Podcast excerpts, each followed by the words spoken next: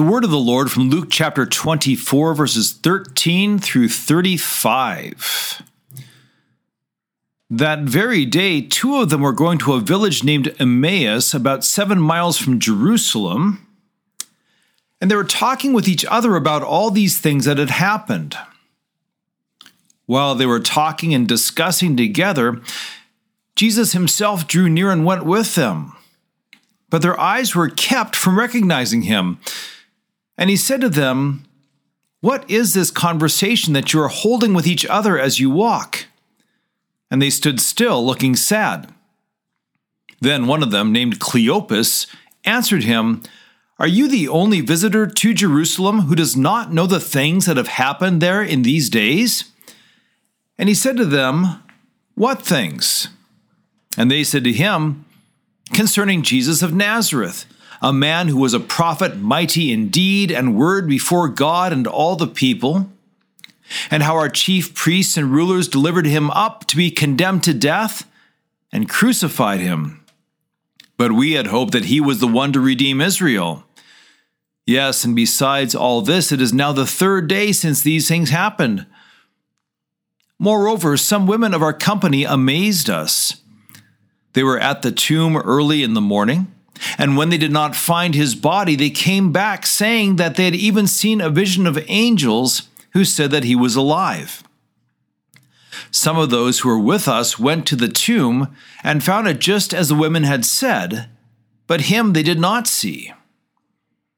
And he said to them, O foolish ones, and slow of heart to believe all that the prophets have spoken, was it not necessary that the Christ should suffer these things and enter into his glory?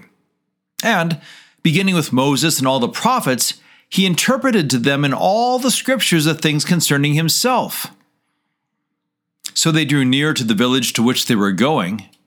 He acted as if he were going farther, but they urged him strongly, saying, Stay with us, for it is toward evening, and the day is now far spent. So he went in to stay with them. When he was at table with them, he took the bread and blessed and broke it and gave it to them. And their eyes were opened, and they recognized him, and he vanished from their sight. They said to each other, Did not our hearts burn within us while he talked to us on the road, while he opened to us the scriptures? And they rose that same hour and returned to Jerusalem.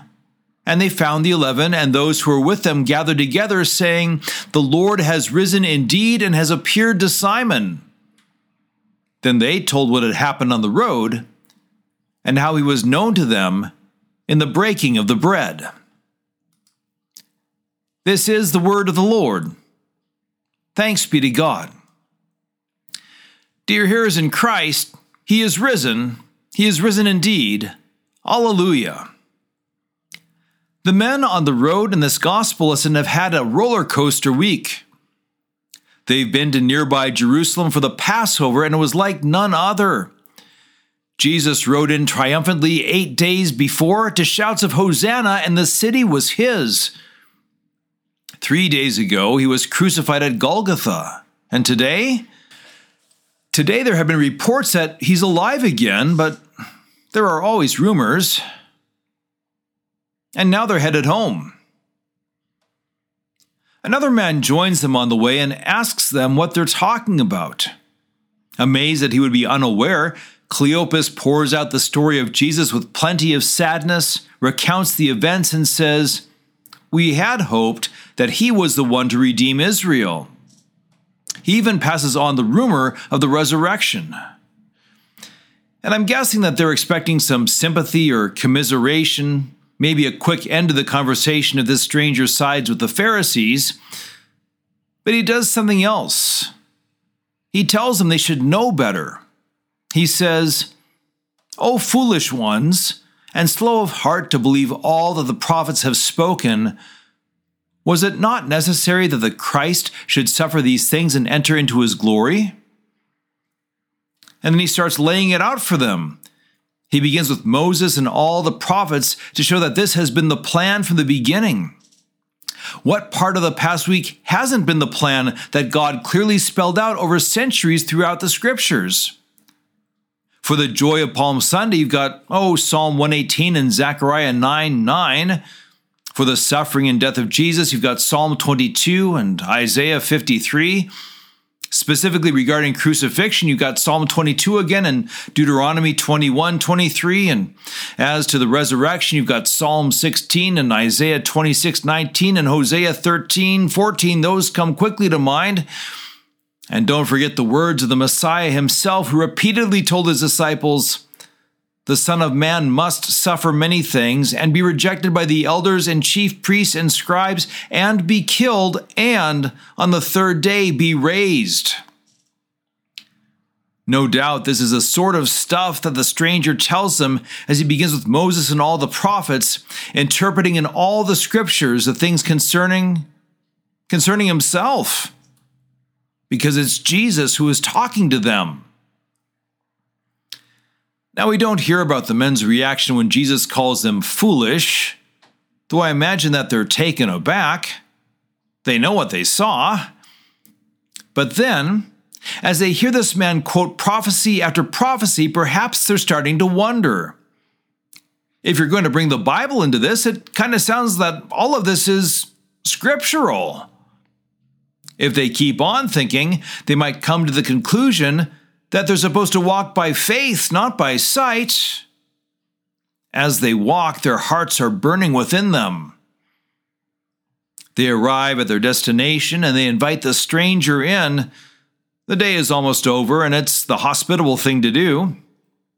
They ready the meal, and when they sit at the table, it's the guest who takes the bread and blesses it and breaks it and gives it to them they suddenly see that it's Jesus with them, and then he vanishes. Doesn't mean he's gone, just means they can't see him anymore. And they say to one another, Did not our hearts burn within us while he talked to us on the road, while he opened to us the scriptures? In other words, we should have known better. It's all right there in the Word of God. And so much for staying home that night. They return to Jerusalem right away. They find the eleven and others to tell them the news that Christ is risen. And what do they hear when they arrive? They hear, The Lord has risen indeed and has appeared to Simon. Then they tell what happened on the road and how Jesus was known to them in the breaking of the bread. It's a beautiful story, and you encounter it more than you might think. The favorite old hymn, Abide with Me, begins with a reference to it Abide with me, fast falls the eventide. And right next to it in our hymnal, you'll find a newer, not so well known hymn called Stay With Us, another beautiful keeper. And of course, if you're familiar with the liturgy of evening prayer, the second line has pastor and people praying, Stay with us, Lord, for it is evening and the day is almost over.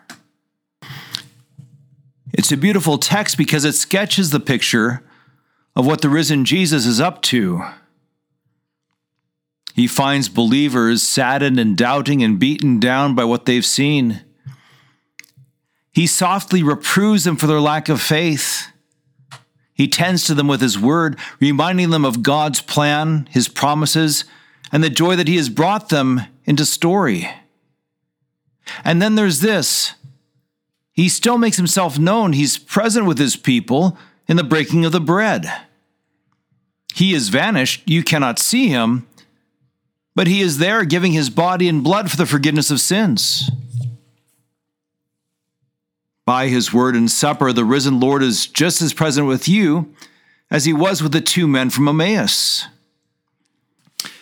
It's also a beautiful story because day and night take on additional meaning in Scripture.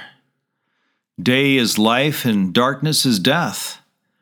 Birth is our sunrise, and dying is our sunset, and that night comes for us all unless the Lord returns.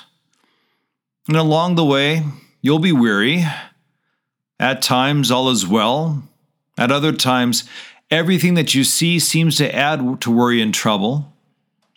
You're supposed to walk by faith, not by sight, you know, but it's a lot easier to walk by sight than by faith. In fact, it takes the ongoing miraculous work of the Holy Spirit for you to believe in the promises of God. Anyone can walk by sight, and sadly, when it comes to things unseen, because of that treacherous sinful nature, you are far more ready to believe even in all sorts of weird conspiracy theories about aliens among us than you are to believe the Word of God. It's not easy to walk by faith. And any Christian who says he doesn't fight doubt is, at the least, untested, if not a liar. Along with the changes and chances of this life that bring anxiety and doubt, all of which assault your faith, there's always the worry that your faith has weakened so that you, while you still believe in Jesus, you don't believe in him enough to be his anymore. On behalf of the Lord, I tell you this you really should know better. I say this not to beat you down, but to remind you of all the promises that the Lord has made to you. As Jesus took time to interpret the scriptures concerning himself, allow me a moment to interpret the scriptures concerning yourself. For starters, Galatians 3, verse 27. For as many of you as were baptized into Christ Jesus have put on Christ. Has not the Lord said to you, By water and the word I baptize you in my name? Talk about abiding with you.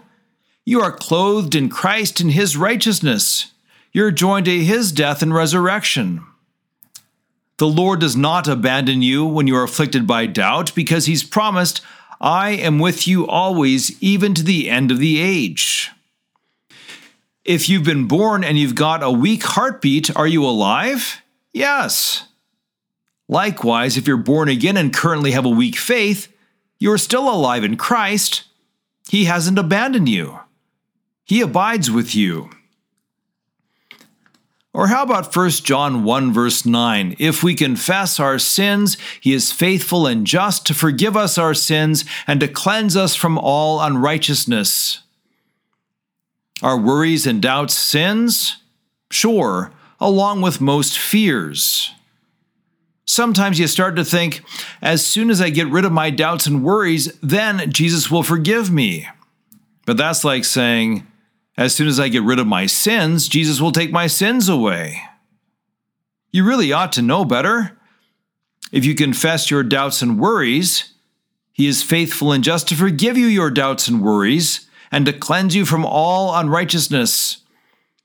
As long as you're plagued by these things, he abides with you by His grace. And of course, He makes Himself known to you in the breaking of the bread, His body, His blood given for you. Christ, the risen Christ who has conquered even death, has said to you, I will never leave you nor forsake you.